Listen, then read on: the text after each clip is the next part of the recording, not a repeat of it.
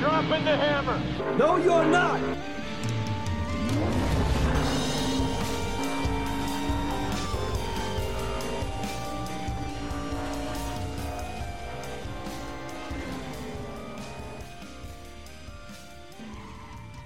And welcome back to Dropping the Hammer with Daniel McFadin.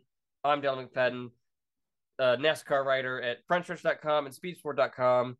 And uh, I have a lot to talk about in the NASCAR world this week, way more than I thought I was going to be talking about on Sunday when Bubba Wallace won his second career NASCAR Cup Series race. Uh, got a long list, and with me, almost as always, is John LaFollette. Say hi, John. Hi, John. and joining us to mark the occasion of Bubba Wallace's second career NASCAR Cup Series win is Phil Spain. Uh, and uh, he, he, I think he's now the richest guy on this podcast. Uh, by far, debatable. debatable. I don't know, But- Daniel. At least, at least, well, you will be at some point in the in, in the near future, right? So, Supposedly, yeah, yeah, as I've heard. Yeah. so, but we will, we will, we will get to that, and I can't wait for you to, to share that story. Um, but first, guys, Bubba Wallace, second career NASCAR Cup Series win. What did you guys think of the Hollywood Casino 400 at Kansas Speedway? I'll let Mr. Phil lead. okay. Um, well, as as we've kind of seen, you know, tires played a big part. You know, uh, a lot of the top contenders taken out early. Literally, one taken out early by Ross Chastain. Uh, oh, I'm sorry. Uh, but, uh, yeah, no, it was a good race. You know, especially I would say the last last two stages. You know, uh, there were a little bit of tire trouble there, but for the third stage for it to go caution free, uh, and then to see Bubba make that charge from I'd probably say what like fifth or sixth on a restart, all the way up to the lead, and then the hold serve through pit stops. It was uh, a good uh, a good afternoon. So Uh, Sunday afternoon was a very hectic afternoon for me, TV watching wise, because not only am I trying to watch this race, I'm trying to watch the IndyCar race, which is on at the exact same time. Which I don't know why NBC thought that that was a good idea, given the fact that it was the championship Yeah, uh, series race for IndyCar. Um, and then also it was the uh, NFL kickoff as well. So I've got the Colts game on. Um, I've got Red Zone on, and I'm just I've got all these different screens around me trying to focus on stuff.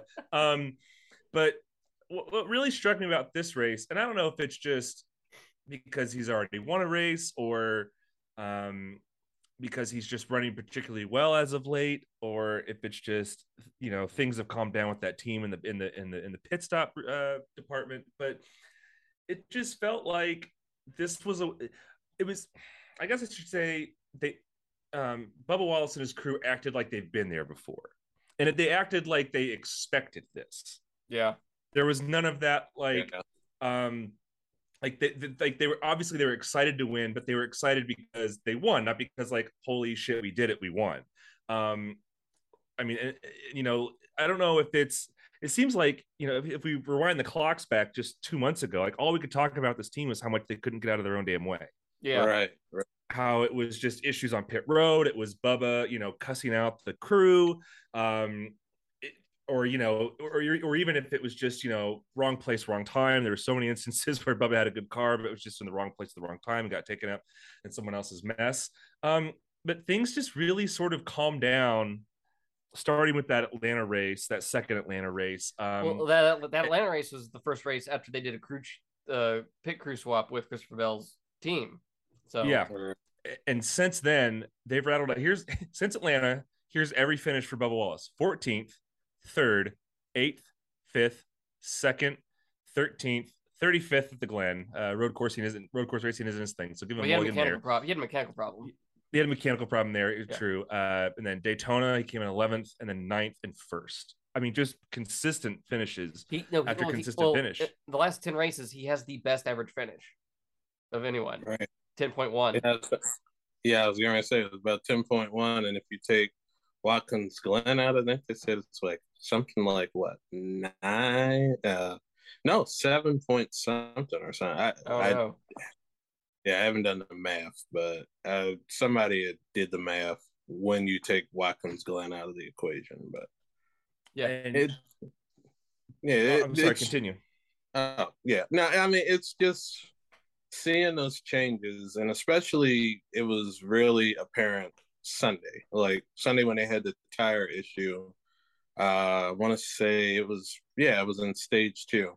Yeah. Uh, the wheel was loose, you know, and NBC, I don't, for them, I'm not even sure if they actually said that, you know, that was why he came back down pit road after pit stops. I think they did, But- but, you're you're kind of right. They did make a big deal about it, like they would have Right. a month ago, probably.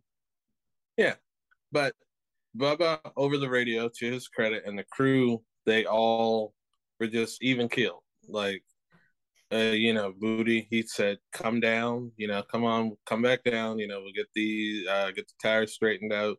They were trying to figure out if they had another set they could put on, but I think they ended up still using that same tire.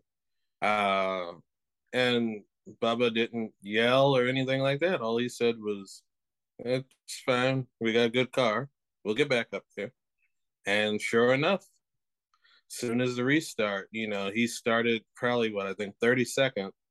And by the time that that next caution that came out, he was already up to like 20th. He even said over the radio, uh, you know, give me five more laps and we'd have been in the lead. But every time, you know, whether it was a restart or a long run or whatnot, he would say, you know, keep adjusting this thing because when we get to the front, we're gone. So he called his shot for the most part. Like he he knew himself that okay, once this car gets up there, we're gone.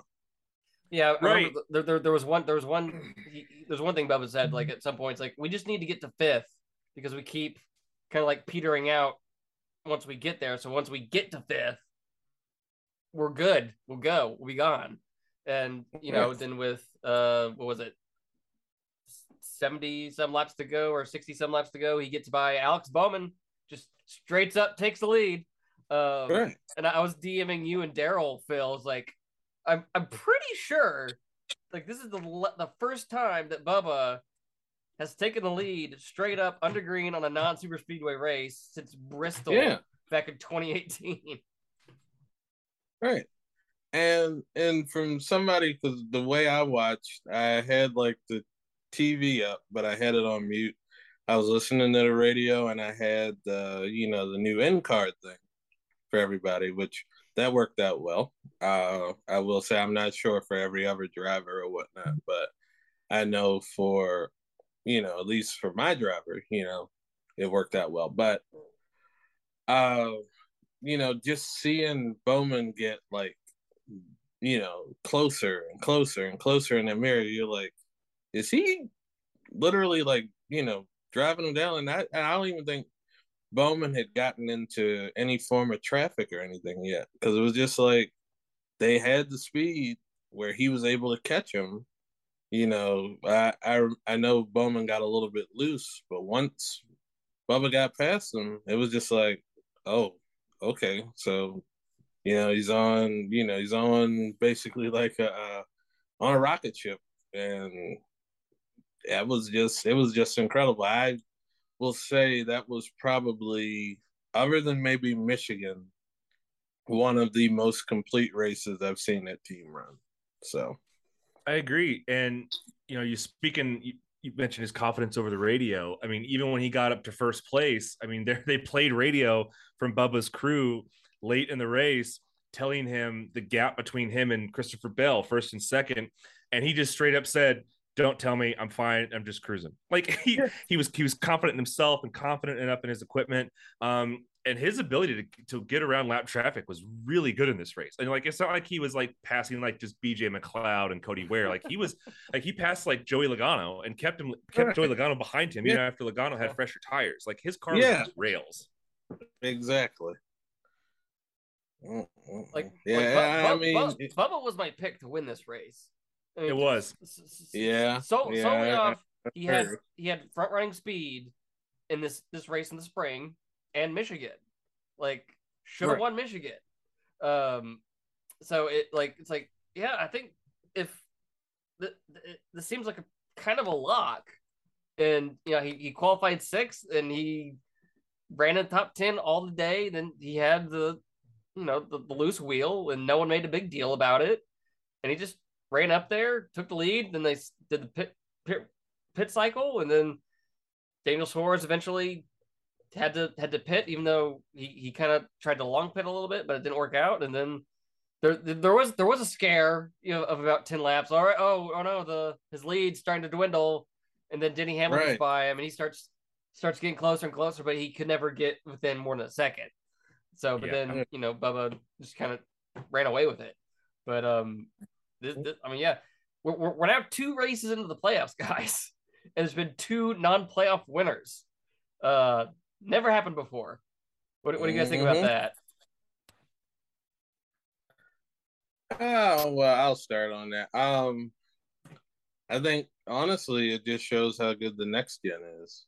Like, you know, if you think about it, if this were last season, and I guess in a way, you can say that Richard Petty Motorsports last year, you know, they needed what they got this year with GMS uh, Yeah. being an addition, but you know they're running up front consistently. So it was just like you would have thought. And there were a few times earlier in the season that Erik ran up front where it looked like, oh well, maybe he'll get a win Yeah, and he'll be in the playoffs.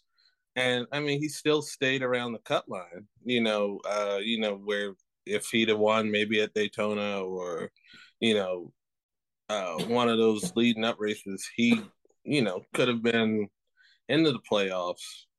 Uh, so it wasn't surprising to me that, that they won, but to do it when, you know, you've got people with higher stakes, you know, at the end of the day, yeah, those guys are running for the playoffs, you know, guys like Hamlin or Bell, uh, you know, all of the people that have been finishing up front.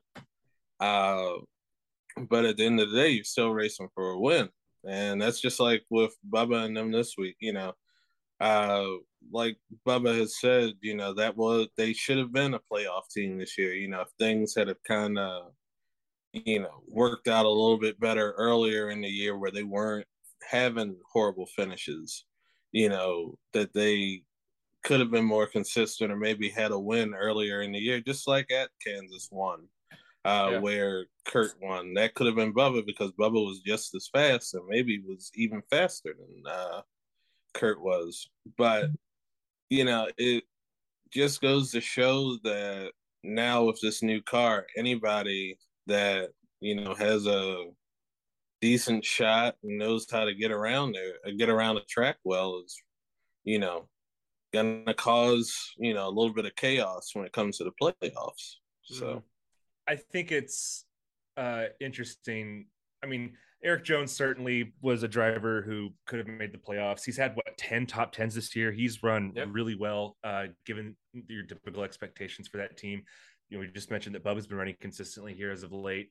Um, you know, we have 18 winners, and two of them, two of them are not Martin Truex Jr. or Ryan Blaney. yep, They could Yep. easily win a race, and then we're looking at 20 winners this season.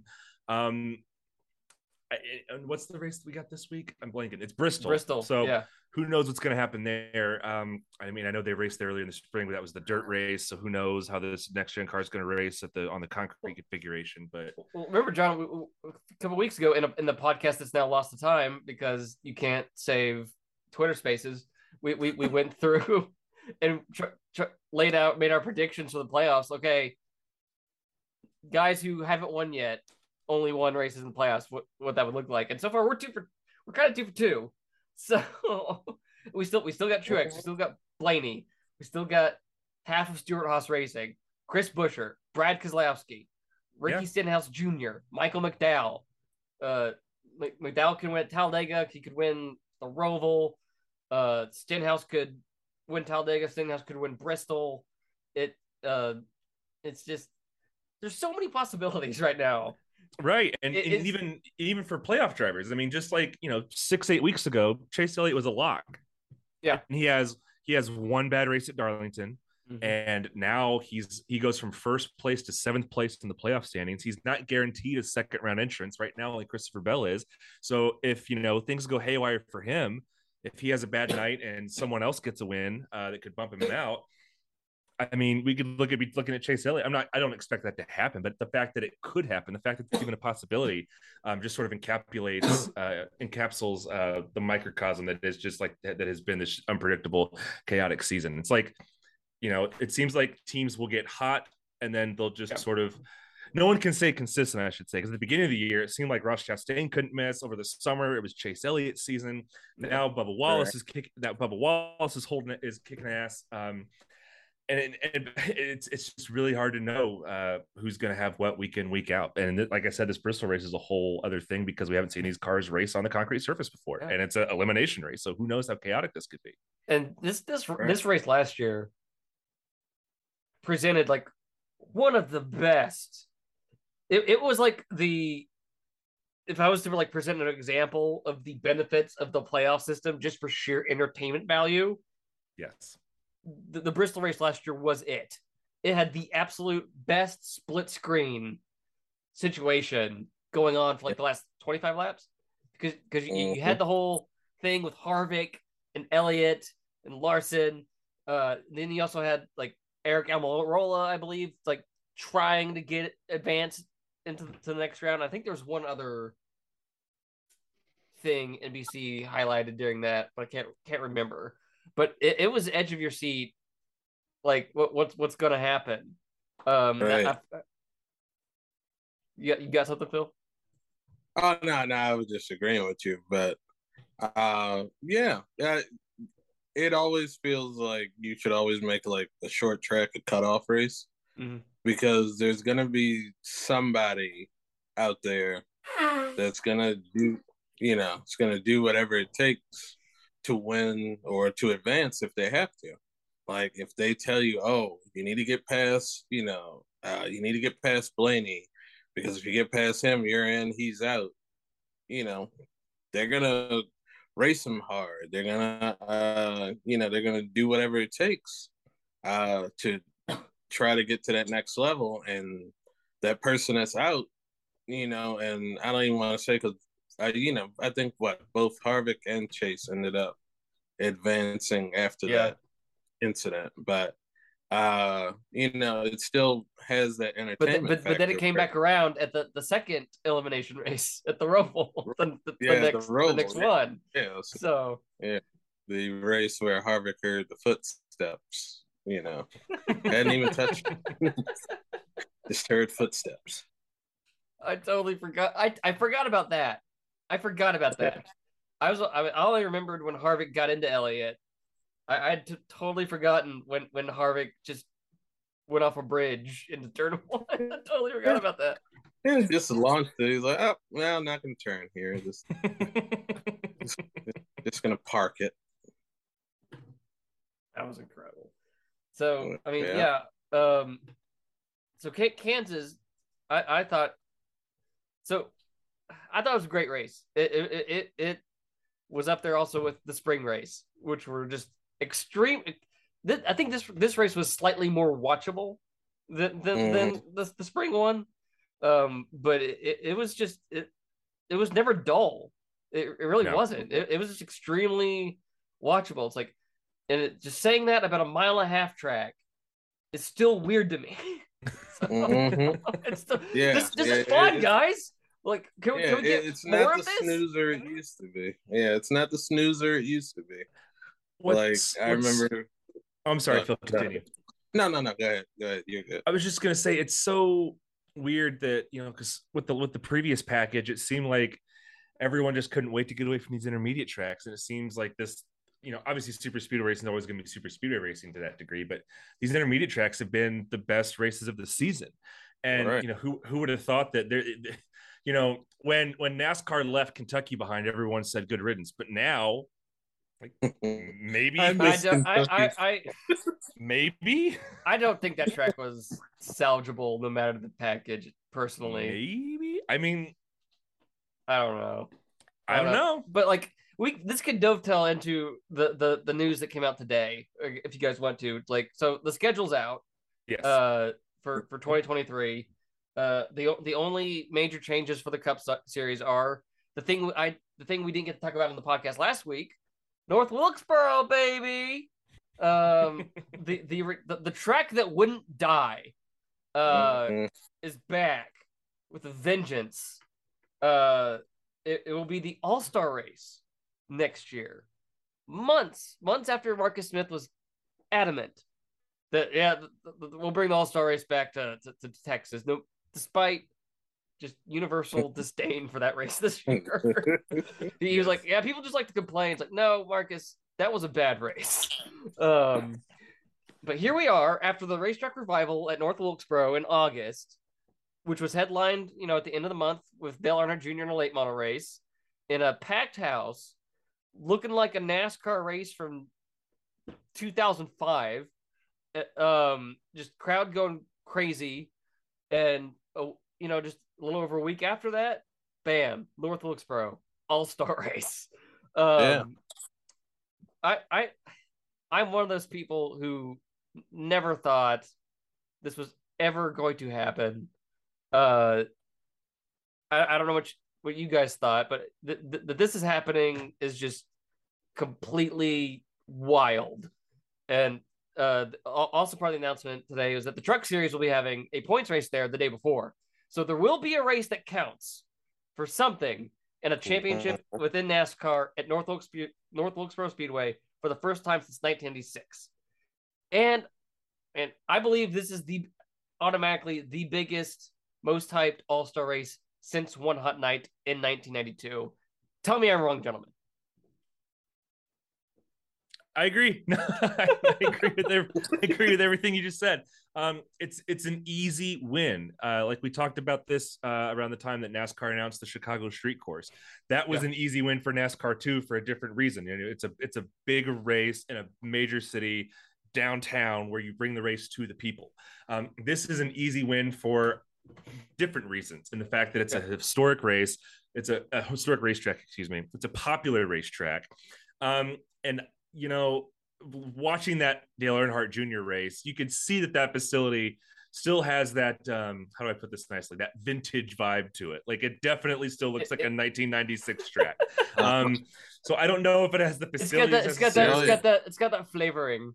It's it's, it's got that Yes. So I don't know if it's if I, I think That's that Steve, having it, I think that having this uh, track be uh, an all star race venue, a non points pay, paying venue, um, is is great. And I think also it could serve as a good uh, test model for making a, a Cup Series race there official, or maybe exploring the idea of, of doing this at other tracks, other historic tracks that they used to race at, Yeah. and coming back to. So yeah, no, like I said, long story Sure. short, easy win. If you're NASCAR, you automate you you always pull the trigger on this 10 times out of 10. It's a great story all the way around. The fans are gonna be love it, the drivers are gonna love it. Uh, it's gonna get huge ratings. I bet it's gonna probably be one of the most watched all-star races of recent memory. Um, yeah, you just do it. Everyone, every, no one loses here except for Marcus Smith and Texas Motor Speedway, which is fine. That's fine. This is going to be the hardest ticket to get, probably Yes. in nat in recent NASCAR history. Pro- probably since the peak Bristol. Probably, if I had to guess. Mhm. Is there some is there some way that like other like older retired NASCAR drivers could come back and race this? Oh, I hope so. Uh, I mean, are- Like, I are would, like I'd love to I'd love to see Little E. I'd love to see Jimmie Johnson. Get Jeff Well- Gordon, Tony Stewart out there. Yeah, Well, I know for a fact. Uh, who was it? Uh, may I don't know. I don't want to credit it to the wrong person. It might have been Jenna Fryer. I'm not sure, but she or they asked Jimmy because uh, it was Nate Ryan. when they were Nate at the Nate Ryan IndyCar did. stuff. It was Nate Ryan. Yeah, Nate. Yeah, Nate asked. He was like, "So, uh, you know, next year, you know, what what are you doing as far as racing?" And he brought up, you know, brought up North Wilkesboro, and he was like, "Yeah," he said, "I could be on the table too because he's uh got that. He's what part of that." Uh, still within the ten years. Yeah, he, he yeah he The he 10 last year Yeah, yeah, he last won the All Star race in 2013. And next year will be 10 years, so he's still eligible to be in the All Star race. Yeah, so, that could be a possibility. I was saying that maybe they could, uh, you know, do like something pre-race with at least all of the people, all of the drivers that, you know, that are still here that Yeah. want to race at North Wilkesboro. You know, like you know Jeff Gordon. Uh, I believe, I guess, I think Rusty won there as well. Uh, you know, or you know, just any of the older drivers. Like I say, make that you know, as much as they want Mark uh, Darlington to be the throwback weekend, This is a this is a, yeah this really- is a real this is a real Yeah. throwback weekend. Yeah, Oh, I'm I'm sure the weekend will be chock full of ceremonies and, and, and stuff like that. Dale Dale Jr. has already said he probably won't be in the All Star race, but if they do like a late model support race, he, Right. he you know he'd gladly be in that. But yeah, please get brush the cobwebs off Tony Stewart. Um, hmm Mar- I, I know Mark Martin's like seventy or something like that, but uh, yeah I'm, he- I'm he'll sure. still I'm- go on a lap down.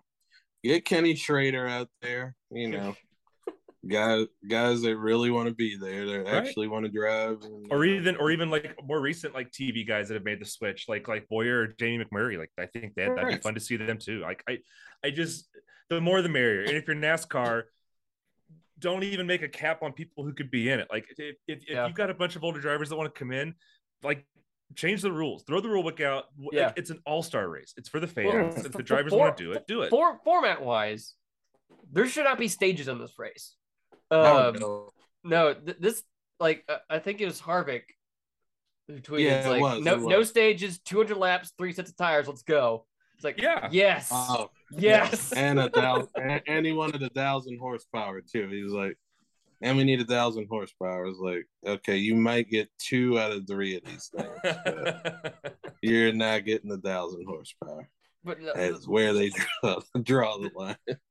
th- this race should not resemble every other race on the schedule. Right. Uh, I th- agree. going to a track like this, this this track should exist as if it's 1996, like it, Yeah. it, in every shape shape or form.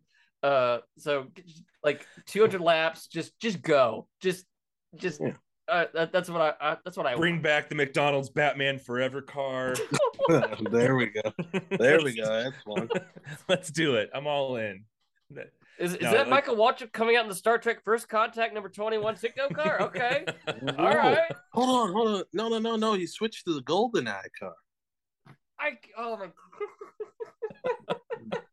I didn't know that car existed until like, Yes. maybe a year ago. I was like, what? There was a golden eye car?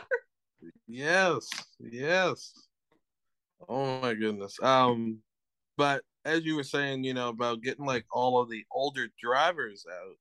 Uh, I remember, and there's a race on YouTube. Like I want to say this has to be either probably 1991 or 92. It might have been around the same time as One Hot Night, but they had a support race which was all old timers. Yes. But on the, they on the tri- weren't, on you the know, they- trioval at Charlotte. Yeah, Yeah. yeah, uh, uh, yeah. On the what? What's that called? Like the, uh I guess Bandolero track. Yeah, yeah, yeah, Right in the center. Yeah. Yeah. So they could.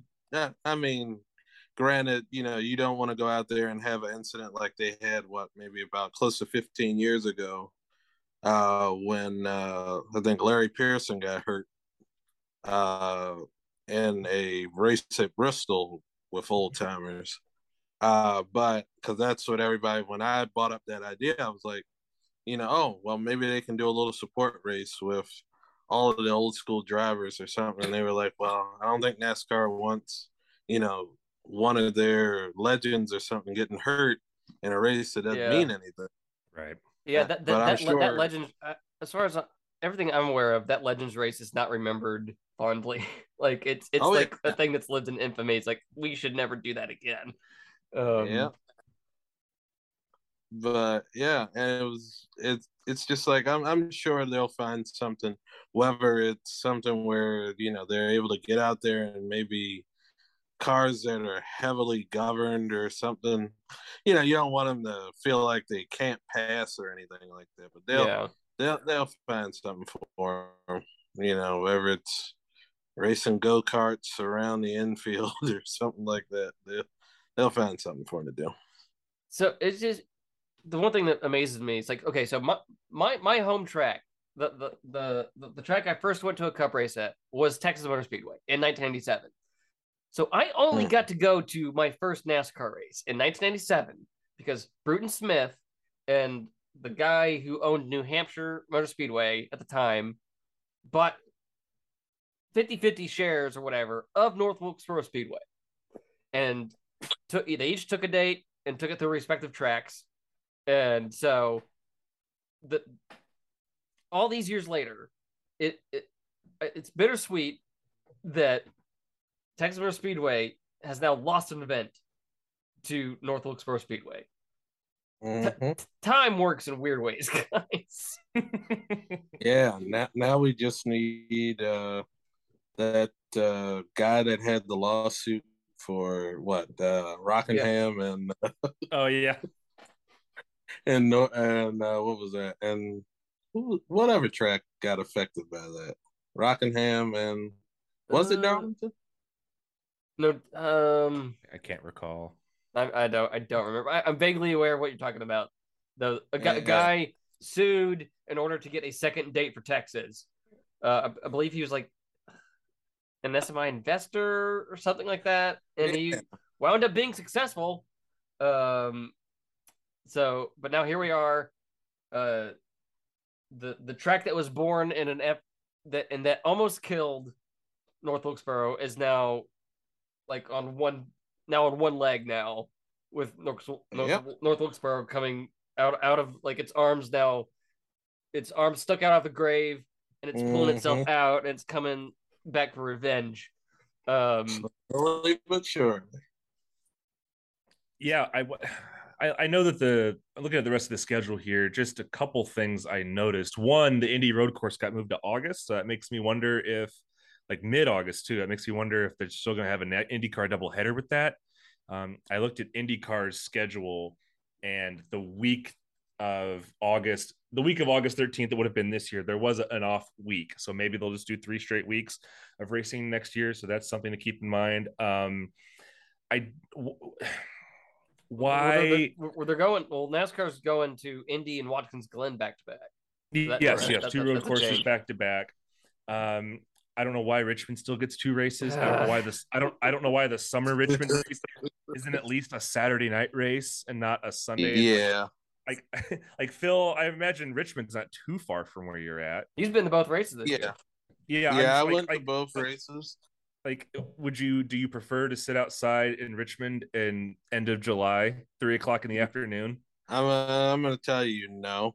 Because- See, surprise. I was yeah, I, I was baking sitting at like right before like pre-race. I was like, I, we were literally waiting for cloud cover. We were like, this is unbearable. And then as you saw towards the end of the race, it was like, oh well, we're gonna give you cloud cover, but it also is gonna look like it's gonna rain.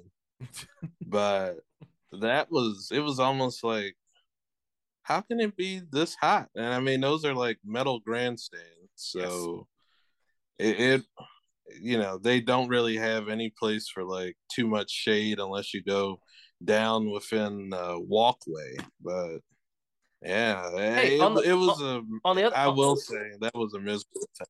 Well, on the other hand Phil you got to watch one of the better Richmond races in recent Yeah, years. yeah, I will say that. I, will- I will say that it was better than the uh, spring race. Uh, that can be the pull that quote for the commercial yeah. next year. The Richmond Summer Race quote: "It's better than the spring race." So, like, hey, hey, we, we gave you better racing the second time. I You know, knew the right? first time. But I, I just want to know. I know that the, the networks have a, a huge amount of say in what in, in start times and days of the week that these races go on. But Mhm. you know, you know, it just it, look. It's the end of July. There's no there's no football, college or pros otherwise. Uh, baseball's not going to be a thing. It's not an Olympic year. What's the? I don't see what what's the harm in, in doing a Saturday night uh, race in at the end of July. It's not like Ratings. peak vacation. It's not like peak vacation time. I know ratings, but I wonder how much. I really would be curious to know. I would want to see Yeah. like I would you're the you're the media guy, Daniel. So you try and get your hands on some sort of internal NASCAR memo where they talk about like the ratings. I'd be I'd be curious to see. Well, it's been reported like the like ratings are better in Sunday sun, Sunday afternoon than Saturday night. It's why the Martinsville night race bombed. Right, it, it was just a bad race, but just ratings wise, it was terrible. And now it's back to being a Sunday afternoon race. Mhm. So so no more Wow. Martinsville night race.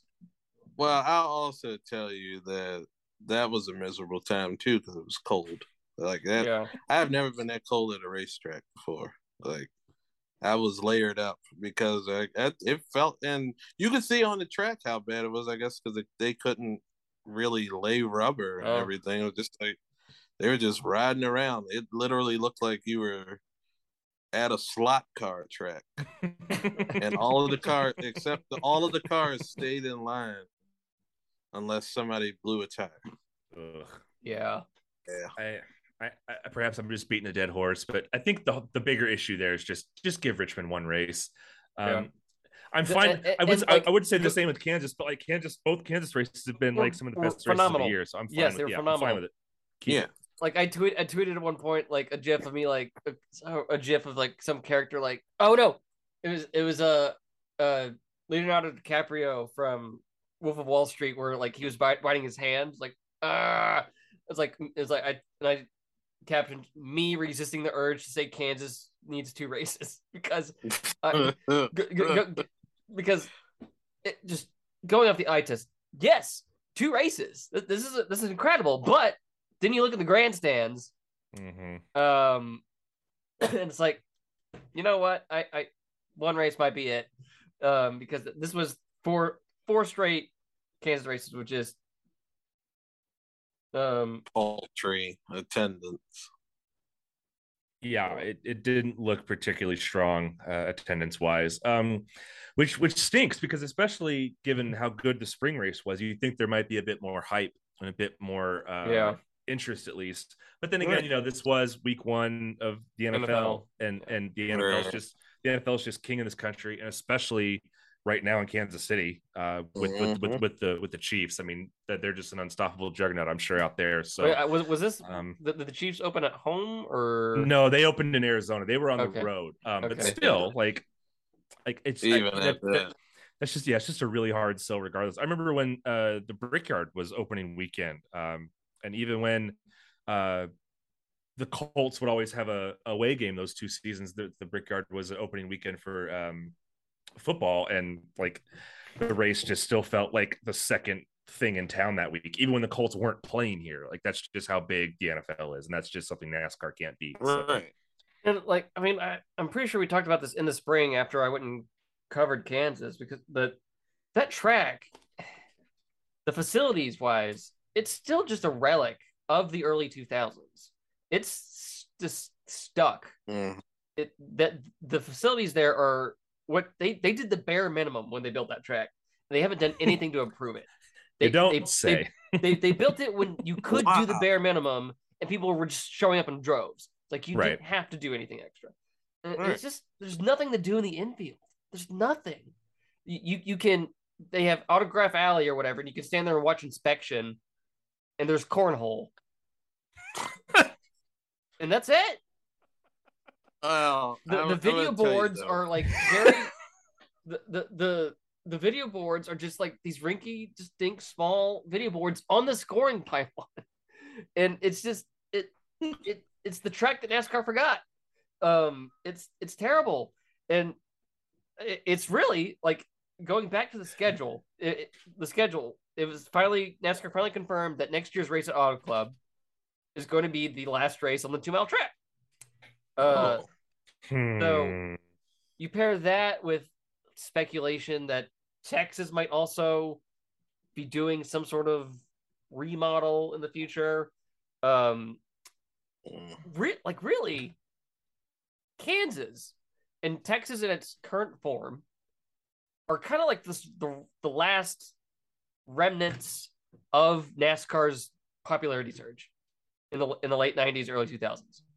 Uh, yeah, the we- no, I was just gonna say the we lived in a proper country NASCAR.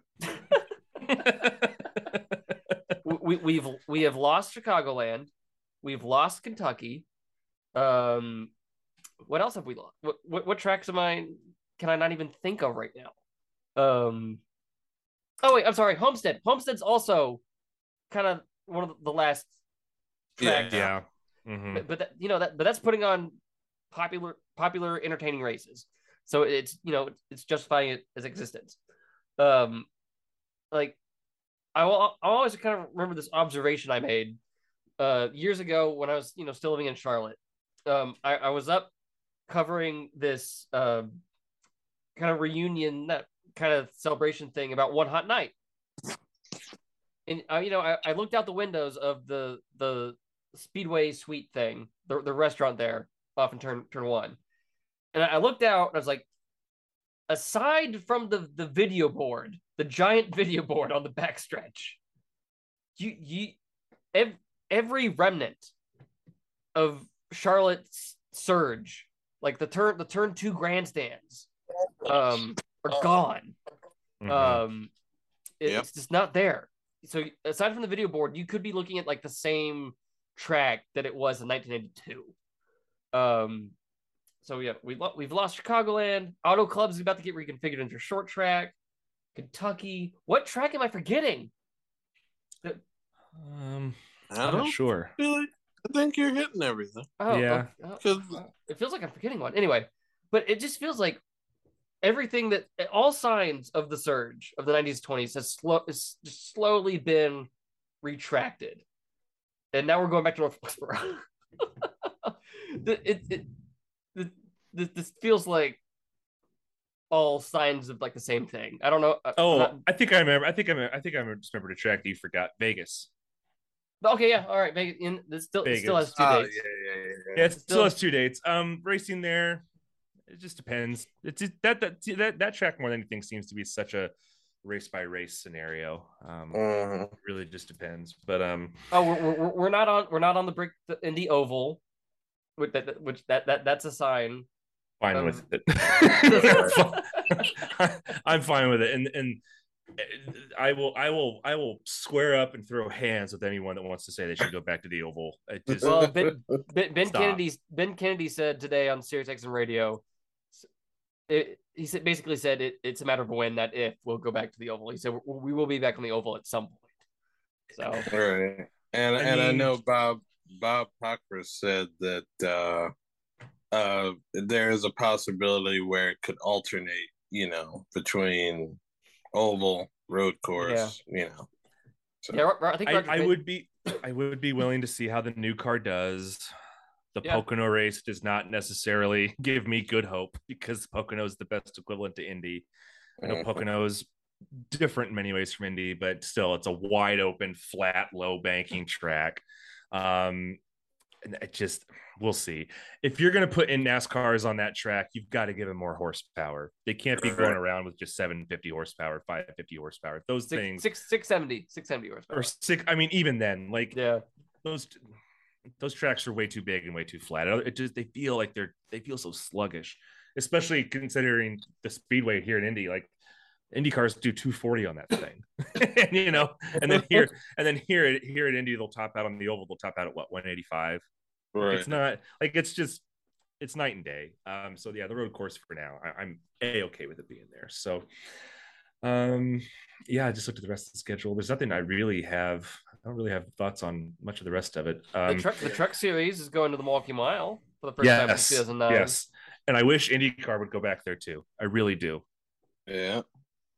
And you know, a lot of people were asking why not, you know, add Iowa, but like I say, NASCAR, you know, they basically had to what pay to rent the place, I believe. I think Uh, because- owns Iowa. I thought NASCAR think- owned Iowa. I, I think Penske owns Iowa now. I think Penske bought it, or he's or he's looking to acquire it.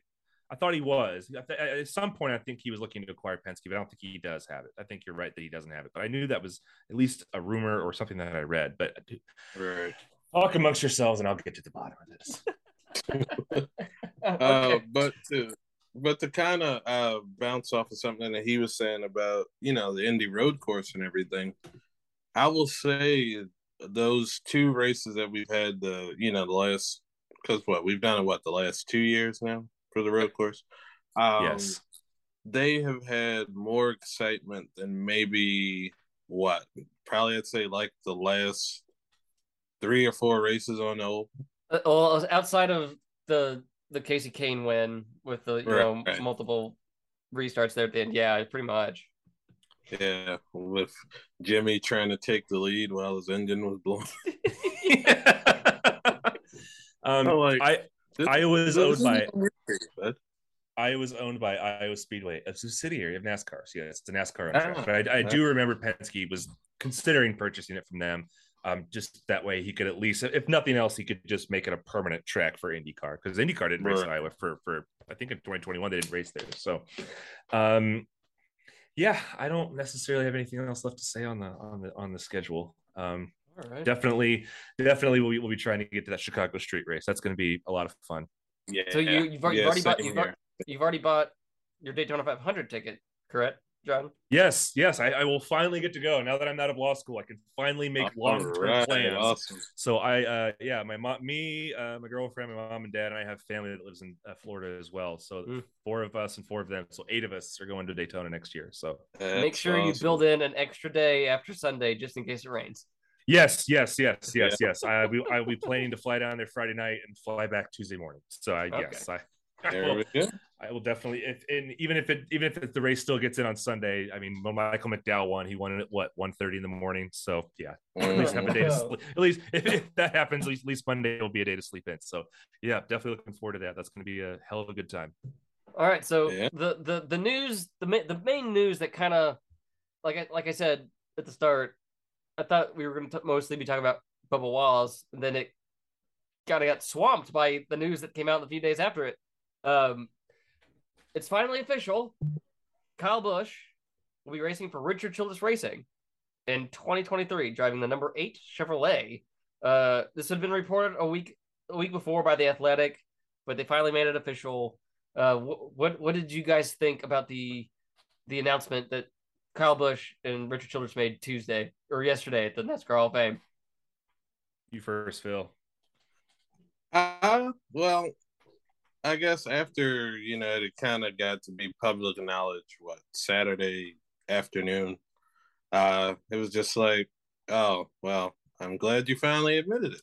You know, because everybody kind of figured it out already that that I'm was like. I'm, I'm you know, glad you finally admitted you have a problem.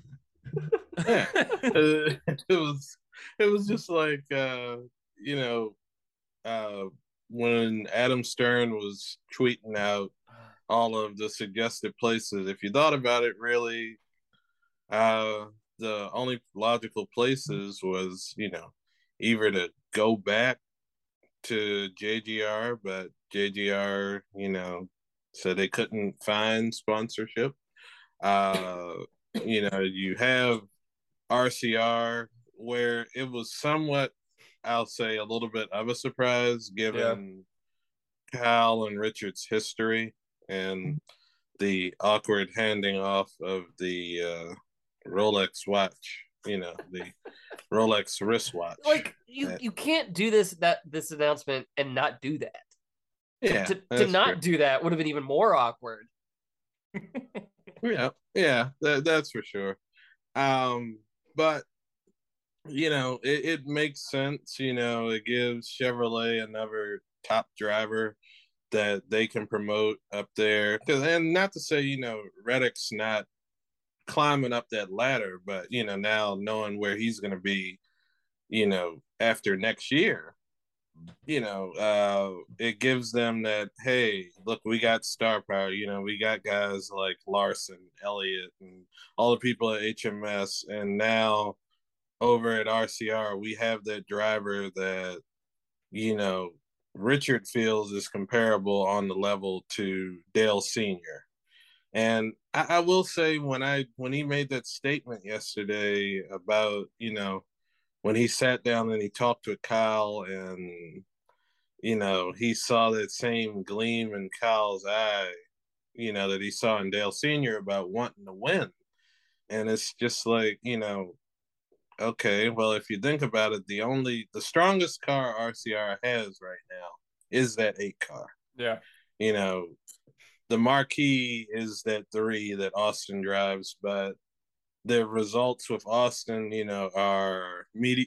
you know, and I don't want to slam Austin or anything like that, but it's mediocre at best most times. And you and you've seen even within the uh, playoffs so far, you know, him getting in from Daytona. You know, it's almost like he hasn't completely shown up like at Darlington and then last week, you know, he they made that pit call to try to get, you know, stage points or yeah, try to find a way to be able to stay up front. And I think what did he end up finishing 14th? Yeah. So really it, it's that view of still outside looking in. And, you know, and I mean, granted, yeah, Tyler had his issue last week. Uh well, you know, at Kansas with hitting the wall. uh, but you know, it, it's it, it's gonna be different. And I think eventually, you know, long term, you know, does Kyle finally go in the ownership? I think he'll end up. He'll probably. I'd say I give it maybe what three or four years there, you know, long enough, and then maybe he'll go to a limited schedule, go run the truck series, uh, and you know be to that point where he's happy and he'll be able to race with Brexton like he has stated that he wants to. And I think what a lot of people can see now, if you think about it, uh, this gives what drivers. Ed, well, I don't know if they're still going to be doing drivers edge development, but with KBM, you know, you have now a few more actual viable seats uh-huh. you know, for development drivers. And you can kind of say that GM's path towards like, you know, the future of people in their cars, you know, kind of got a little bit easier. Whereas with JGR, it was no room at the end, or, you know, they would go and sign a marquee free agent and kind of stifle stuff down. But kind of circling back to everything, you know, I, I think it'll be a good relationship. You know, it'll be there'll be those weeks in the beginning where you're gonna wonder how does Kyle feel about this if they're not running, you know, top five, you know, top ten the entire uh entire race. Uh but once they get through their growing pains and everything, I, I think it'll be beneficial for both if you're RCR, you have you you absolutely do this right. He's the biggest free agent. Yeah, I know he's not. You're not necessarily getting the Kyle Busch that he once was. As we've said before, he's a Chase Briscoe, Tyler Reddick incident away from not having a win this year. He yep. only won what? He only won what? One race last year. I think the year before that he won one or two races. It seems he's, like he's he's only won four since since he won his second title in 2019 like he, he won Homestead to win the title, and he had he had a huge winless streak going into that race.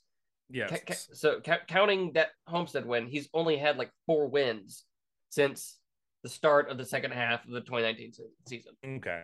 And like, and look, like he's still Kyle Busch. He's still running well. He's still uh, a threat to win a lot of races. Um, it just seems like he's certainly in the back half of his career here, obviously, just given his age and given where he's at. Um, but still, if you're RCR, you you definitely make the move. Um, because what else is he gonna do? I mean, um, as as we've been saying, this has kind of come up every time Tyler Reddick's won a race. Uh, Daniel's the stats guy, so he'll be like, "This is Tyler. This is uh, RCR's first, you know, ABC event since Kevin Harvick, or yeah. since um, or since uh, Dale Earnhardt, like big names." Um, and yeah, Austin Dillon, I know he will.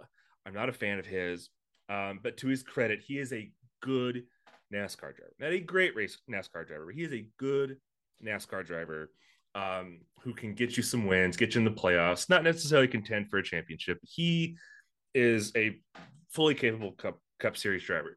With Kyle Busch, you're going to get a guy who, even though he's at the end of his career, he still will be what's the saying rise all rising tides lift all ships it just yeah. seems like this is the kind of move that you make to lift the entire organization from the inside out um, and make you more competitive than what you've been. And especially given the fact that Reddick's out the door in another year.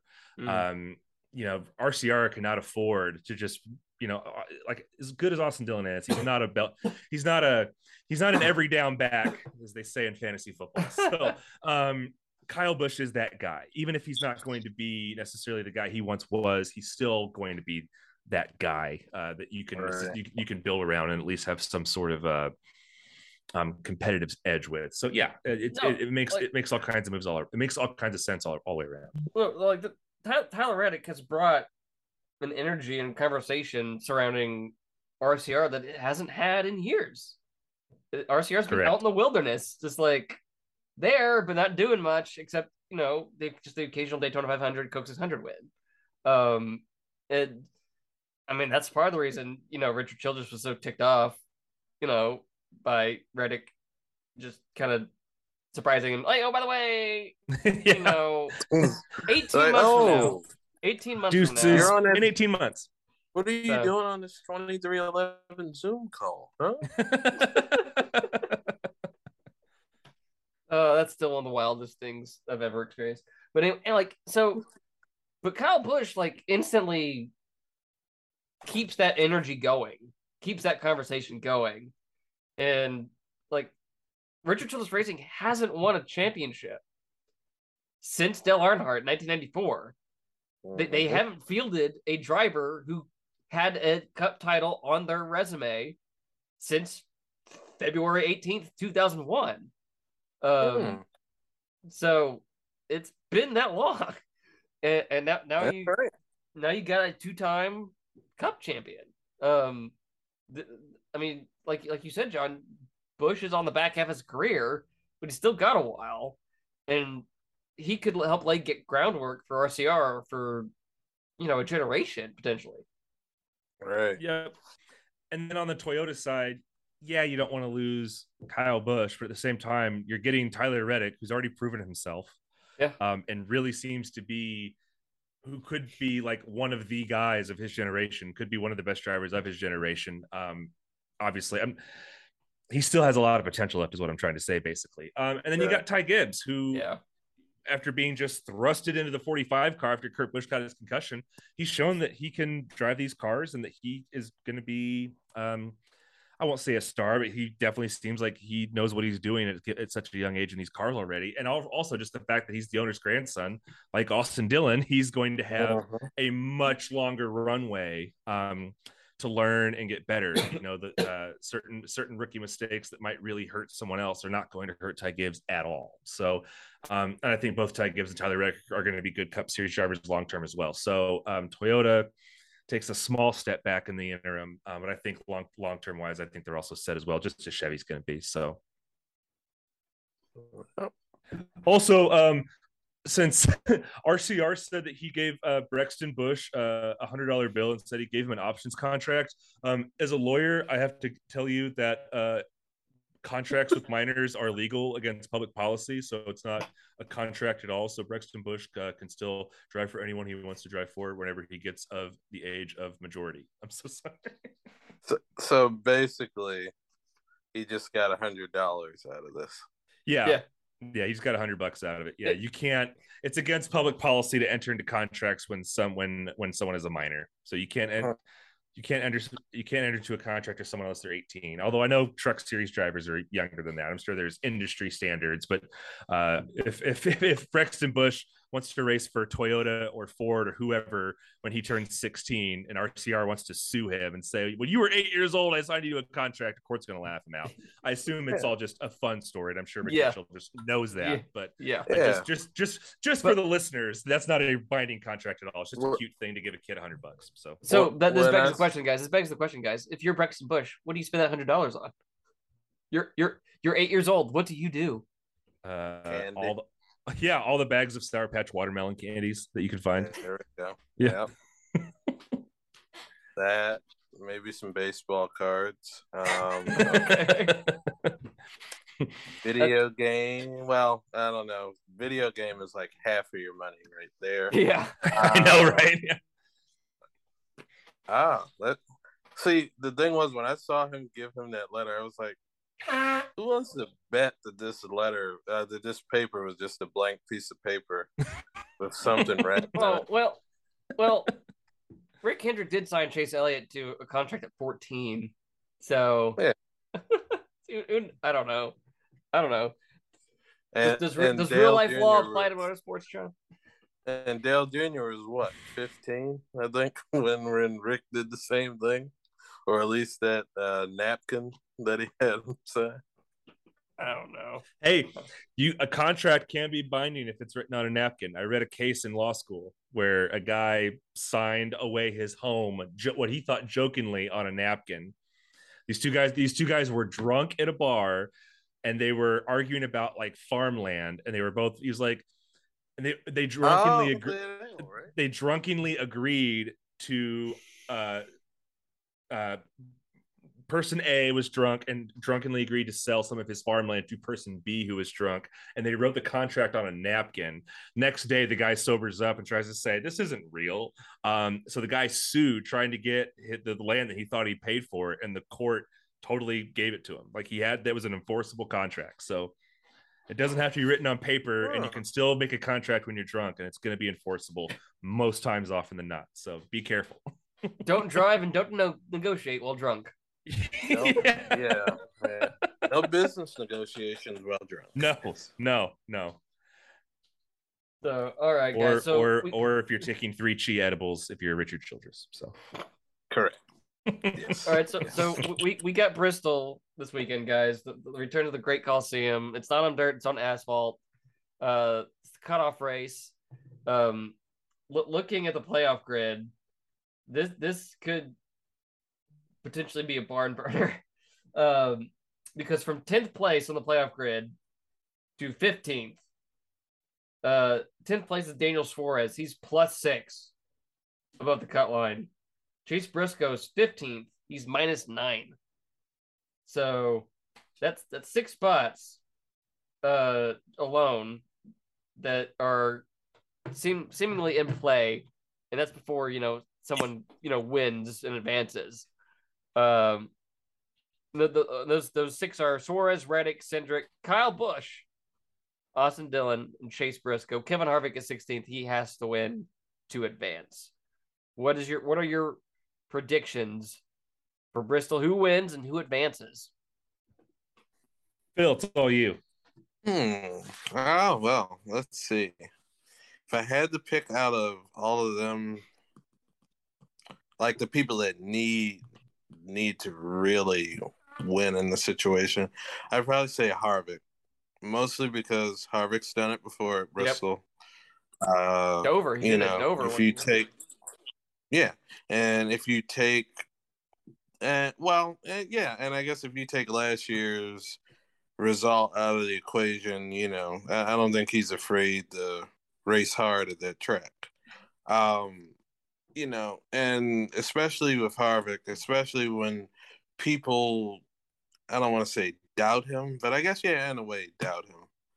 Uh, for you know uh, getting through to trying to get into the playoffs or trying to advance you know that's when he has his best races where it's like his back is to the wall uh you know he'll do what it takes to get up there and try to win and i would think if it comes like i said earlier if it comes down to it you know if he has to move somebody out of the way to win that race you know so be it you know uh other than that, I would say maybe somebody like Suarez. You know, he's I, I'm not sure all of his results on the short tracks this year, but uh, you know, I feel like he would be good. You know, a good, I guess, second place choice.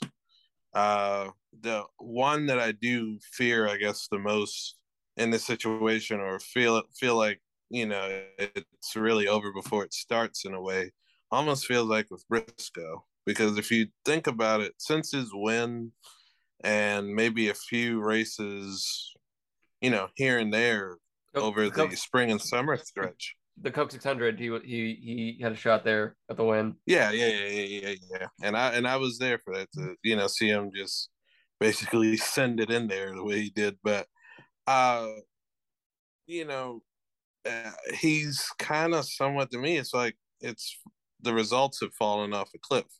You know, I don't know if it's kind of you know uh, getting used to the car or you know realizing that you know they don't have as much uh, information as they think they do. Um, you know, it, it just feels like he's struggled, and it's in a way where it's like it's all it almost felt like Austin Dillon situation. Whereas earlier this year, I would have said, "Oh, yeah, he's a lock to make it," you know, to the you know at least to the round of eight. But I haven't seen anything, you know, other than getting up there at Daytona and somewhat kind of challenging until he got wrecked or until that wreck happened. Uh, you know, it, it's just been kind of a disappointment in a way. Mhm. John. You mentioned Kevin Harvick. Without looking, if if either of you have already looked before, that's fine. But without looking, what is Kevin Harvick's worst Bristol finish in the last three Bristol races, going back to 2020? Hmm. Eighth. Third. Third? Really? Third. Wow. Yep. Actually, yeah, third. Wow. Okay. He finished Okay. first. He finished third, first, and second. And he's led almost 300 laps, 298 laps over that time period. Um, Kyle Busch, uh, since 2019 at Bristol, he's finished first, fourth, fourth, second, second, and then 21st last year. Uh, but he's obviously been consistent there as well. He has eight wins there. Um, so yeah, counting on Kevin Harvick Wow. to win here, it could definitely happen. Um, Mhm. but like I like I said earlier, it's so I remember we got so hyped for Martinsville. It's like, oh, because that was the right at the beginning of the season when NASCAR couldn't miss. Every race was just killer. And this new car was just the you know the best thing since um sliced bread. And then The Martinsville best happened. thing. The, like the, the best thing since Joey Logano. yeah, I the knew, best thing, the best thing since I Joey knew it was coming. And then the Martinsville race happens, and then we all, you know, the honeymoon sort of ended, and we really started to take a realistic view of this new car and its limitations. Um, Right. The dirt race was fun, but that was the dirt race. Like I said, we're on concrete now, so I really hope that the reality and the results meet the expectations because I want this to be a great race. Um, NASCAR desperately needs Bristol to be a good race. Um, yeah. uh, but I, it's really hard to say. I will. I picked Kyle Busch to win to win Kansas because he's typically good there too. I wonder if one now that this monkey's off his back, he knows where he's going to be next year. Um, he's just playing with house money now. Right. Um, he's got nothing left to lose. I wonder if that. I mean, he always Kyle Busch always sort of drives with house money in a way. um, not to say he's Mhm. reckless, not to say he's reckless or careless. Um, but I, I'm I'm I'm gonna pick Kyle Busch to I'm gonna pick Kyle Busch to win this race. Um, and man, just just because of how strong he's been here in the past, and just given the fact that, like I said, he's got nothing else. He's got nothing else, else to lose. If he gets eliminated, he's going to beat Richard Childress next year anyway. So, um, there but if he wins, then that's just uh, uh, more icing on the cake for him. So I'll pick I'll pick uh, I'll pick Kyle Busch and hear hear all the boos from the Bristol faithful. Uh, All right. Well, I'm. You you you gave me solid arguments to want to pick Harvick, um, but I, I'm I'm going to commit to to Ryan Blaney. I think Br- Blaney has had some really good runs at Bristol, uh, but just hasn't been able to get to the end. He usually gets caught up in some wreck or something. Um, so uh, I'm going to pick Ryan Blaney to get his first one of the year at Bristol and advance, joining Christopher Bell in the second round. And my for four drivers who won't advance are Harvick, Austin Cindric,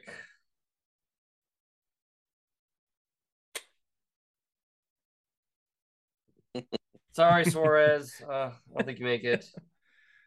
He's deep in and. Austin Dillon. Kevin Harvick, Austin Dillon, Austin Cindric, Daniel Suarez are my four guys who Let me don't. look. don't- Let me look up Suarez's Bristol results here real quick.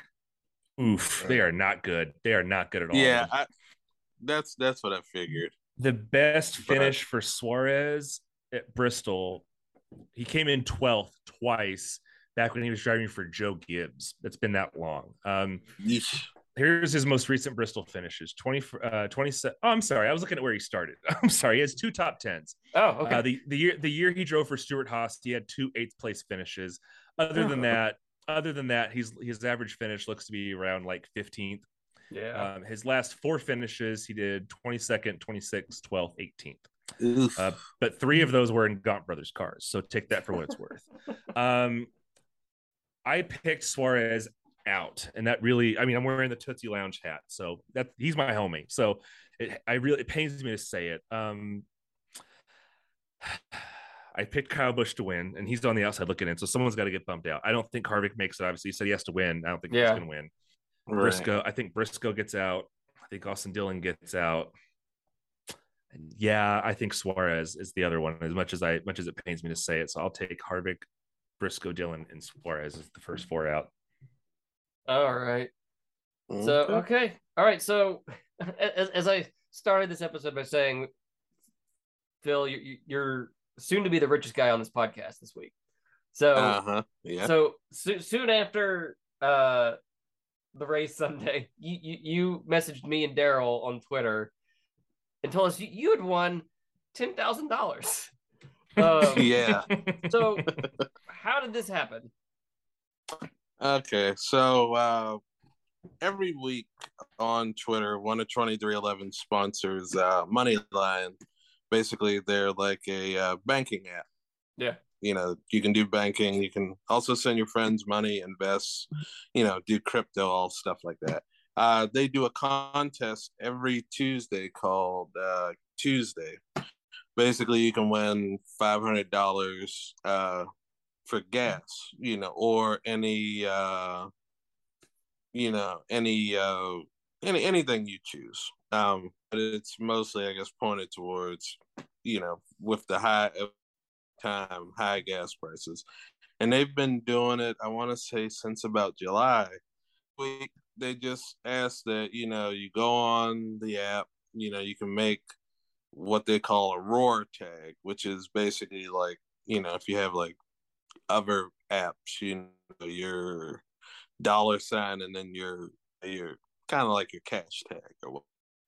Um, but what you'll do, uh, you you know, you just every week they'll say, "Oh, it's time," you know, go ahead and enter. And I'd been entering every week, you know, just I didn't ever expect to win, no Right. you know, like I, I just uh figured just throw in like every other contest, you know, every other uh retweet the win or reply, you know, all of that. And I was just at work and uh I got the notification on my phone uh from their Twitter. They were like, uh congratulations to uh Phil and it was some other person, you know, uh and uh one you both have won five hundred dollars, uh, and your names will be on, you know, both of the cars this weekend. You know, one apiece. So, uh, what ended up happening, uh, you know, mine ended up going on Bubba's car, which we didn't know ahead of time until actually, I guess, right before qualifying Saturday. Uh, whose name was on whose car?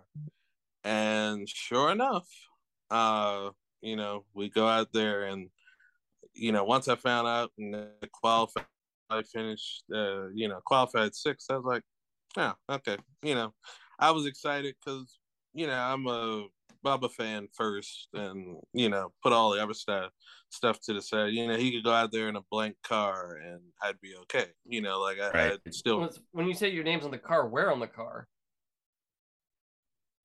on the I want to say it's the A post, like right next to uh the window net and everything. Not on the side, but on the right side, like where all of the little sponsors are and everything. Okay.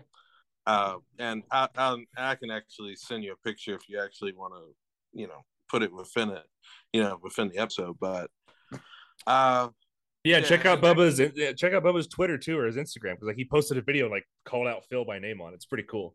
Yeah, And so uh, what ended up happening? I'm sitting there, I'm watching a race, and uh, you know, and I'm sure as you know, Daniel, you know, most Sundays I'm like transcribing the radio, playing Yeah. and uh, and when he took the lead, like I stopped all of that. Like um, my my girlfriend, she had Snapchatted me, she had texted me. She was like, "Are you all right?" Like, yeah, I'm good. I'm just kind of processing right now. And so the lead. I was like, "Yeah, this isn't." You know, I and it was like I didn't that he could do it, but I was like, "This isn't gonna hold. There's gonna be another caution." Or you know something's gonna get screwy with the pit stops, or you know something something that would normally happen in a situation where you thought that you you know where you were in a contest or something you know where you where you thought that uh that would get messed up and uh i just know the last after the last pit stop when he got out there and he had still had an advantage on bell i was just like oh, okay, this is getting real now. Like, you know, we're getting close. I was like, I'm not. And I turned the sound down on the TV because I didn't want to uh, kind of. I didn't want to hear like them saying, "Oh, Ham, you know, Bell is catching him or Hamlin's catching him," and right. and yeah, and it's crazy because I did a Zoom with uh, Bubba yesterday. Um, yeah, just over there talking, and you know, and I told him I was like, I kept telling myself, you know, twenty to go. I was like, I'm not gonna believe this till ten to go, and then I get to ten to go. I'm like, okay, I'm not fully gonna believe this till the white flag comes out because at least if the white flag comes out, the race is over once we get there. And sure enough, you know, I was excited that he won the race, and then about I'd say maybe 10 to 15 seconds later, I thought about it. I was like, oh shit. That's ten thousand dollars. so I didn't even like get to hear him like over the radio or anything celebrating because my girlfriend called me and she was like, "You know, you won. You, you, you Bubba won, but you just won ten thousand dollars." Like, I, I was in shock. I uh, went and I went and talked to my mom, and I was like, "We just, you know, we, we just won ten thousand dollars." I was like, "This is this is incredible." I had her turn on uh, USA and everything, and she was looking at it and celebrating.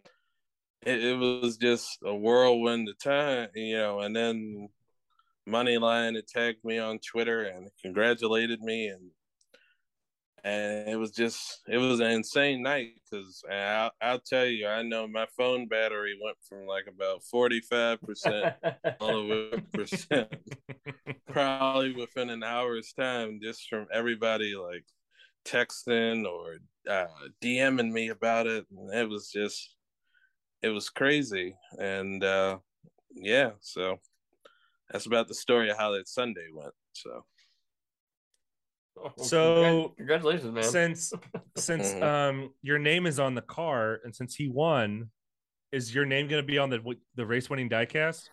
That's what I've been trying to find out, and I will. I I, I honestly don't know who to ask in that situation. I've been trying to figure out. I know. I I'll have to see. I guess whenever they do the uh, what was what are those photos like the uh, reference photos? Yeah. I Yeah. guess I'll know then once they yeah once they do that. But I know when I won that five hundred dollars, they did have mine like a uh, basically an agreement, you know, saying I guess you know I guess if anything were to happen or you know I guess I don't want to say like I guess I gave my rights away to anything, but Right. you know like I, I guess that was their way of saying you know oh if this gets made into anything you know you've kind of signed off on this already so Right. Yeah. uh, Yeah. Just a standard thing. Yeah. So if he wins and they make a diecast that includes any sort of name, you promise not to try and get any sort of profit off that.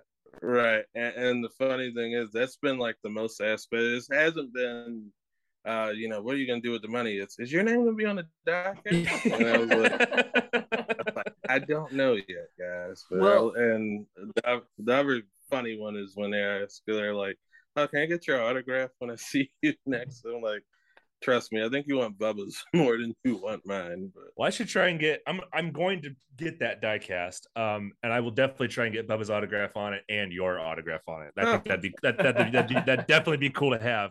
Um, that, that's that would fine. that, 'cause- that would definitely be cool to have. So yeah, I, I- I, I know- ordered mine too. So I know from Dale Jr.'s final season, his last Talladega race when he had Mountain Dew in the car, he had a bunch of fans' names on the car. My name's on that car, yeah, mine Um, is. Oh, it is. oh, Okay. cool.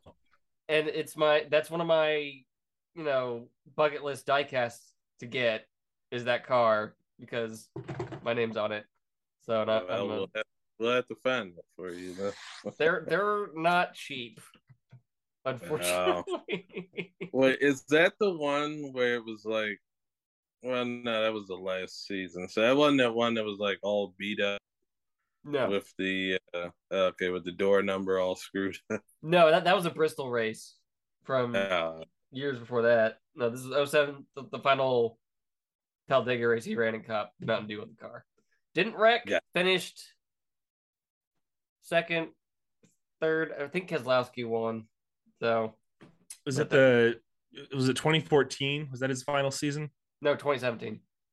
2017. The 2017 Talladega diecast. How much? Like when you do find it, how much does it go for? Not, not, it's not a cheap 124 diecast, um, for sure. And they're, like Yeah. anything Dale Jr. related. yeah. But, but it is the like part of the reason it is it is the final Talladega one for him. So Right. So, but yeah, I. Oh, uh, so i- is Bubba Wallace's new trademark when he wins a race to hold his finger to his lips? Is that is that is that his thing? Should hey, hey, look, it, it's funny. I have talked to uh, Steve Lauletta, who is like, I want to say like the president over at Twenty Three Eleven Racing, because I've been putting pressure on the entire team all week long. I'm like, you guys need to make shirts with, you know, basically him yeah, doing like that. That that shirt would sell out. I'm telling you. But yep, I'd get uh, one. he said they're working on it. So Nice. I hope so. That, that that that's definitely something that should be in every collector's closet. Um, mhm. so, are you still looking up prices, John? No, I can't. I can't even find it. Okay. But you would probably know a better. You you would probably know the easier terms to search for to find it. But Dale Um, Jr. 2017 Talladega Mountain Dew 124. I did. Uh, Dale Earnhardt Jr. Mountain Dew. Dale Earnhardt Jr. Mountain Dew 2017 124. Okay, this is riveting podcasting as we look up die casting prices. Um, right. It's the Antiques Roadshow of uh Oh, I'd, Yeah, I'd, ki- I I'd see. kill for that. I'd kill for that. I, I would. the that's part- minimum, the minimum I see it going for is two hundred dollars. yeah. sheesh. You, you're better off. Look, I'm, I'm gonna tell you though, Daniel. Next time you are in uh like Mooresville, around that area, like if you if you ever get there, like near, you know, just outside of Charlotte, uh, I lived there for go four years. to. oh well, there you go. Well, if you ever go back, you know, if you ever there visiting, go to. I think it's the Mooresville Thrift. Uh, there's a there's a guy. I think it's well, it's booth thirty four. Either way, he has every diecast known to man there. like- okay. Yeah, like literally they have like 120, well, not 124s, but uh oh, come on, come on, come on. Uh 164s. You can get like ones from like 90, I will say like the late 90s, some obscure ones. Like I found a Dale Jr. number 31 Sikkens, like whatever that brand was, like whenever he was making his first This one. uh this, Busch series starts. this this one. Uh, uh, yeah, and then there's also yeah, I got that one, and then there's like a white one as well that they have too. I like how Daniel just stood up and said, "Oh, you mean this exact oh, you one?" mean this one? Yeah, yeah. Like he'll have like some of the most obscure stuff there, and it's only like a dollar or two dollars. And uh, if you go within the booth, because it's like all of the 124s are in there, he has like all of the new stuff on the left side. But when you like look around, they have stuff from probably the early 2000s all the way till present. So I was just finding stuff in there like and if you go in like any random booth, somebody will have NASCAR stuff in there, uh, just because it's you know car country, and you'll get like I found a uh, NASCAR 2000s Jeff Gordon car that he ran at Daytona. You know, Yeah. the year that I think he blew his engine. I found that for like ten dollars, just sitting there, brand new in the box, never had been taken out. Guy was just getting rid of it for ten dollars. Nice. So, All right. Well, Yeah. we've, uh, we've clearly run out of stuff to talk about if we're just talking about Yeah. our finds at the, at, the, at the thrift store. So yeah. that, that that will do it for uh, this episode of Dropping the Hammer. Thank thank you, Phil, for once again dropping by to talk about everything. Um, I, this feels like the most that we've had to talk about in a very long time. Yes. So, so Phil, It was a where- where- busy week. yeah, yeah. So Phil, where where can everyone find you on the interwebs?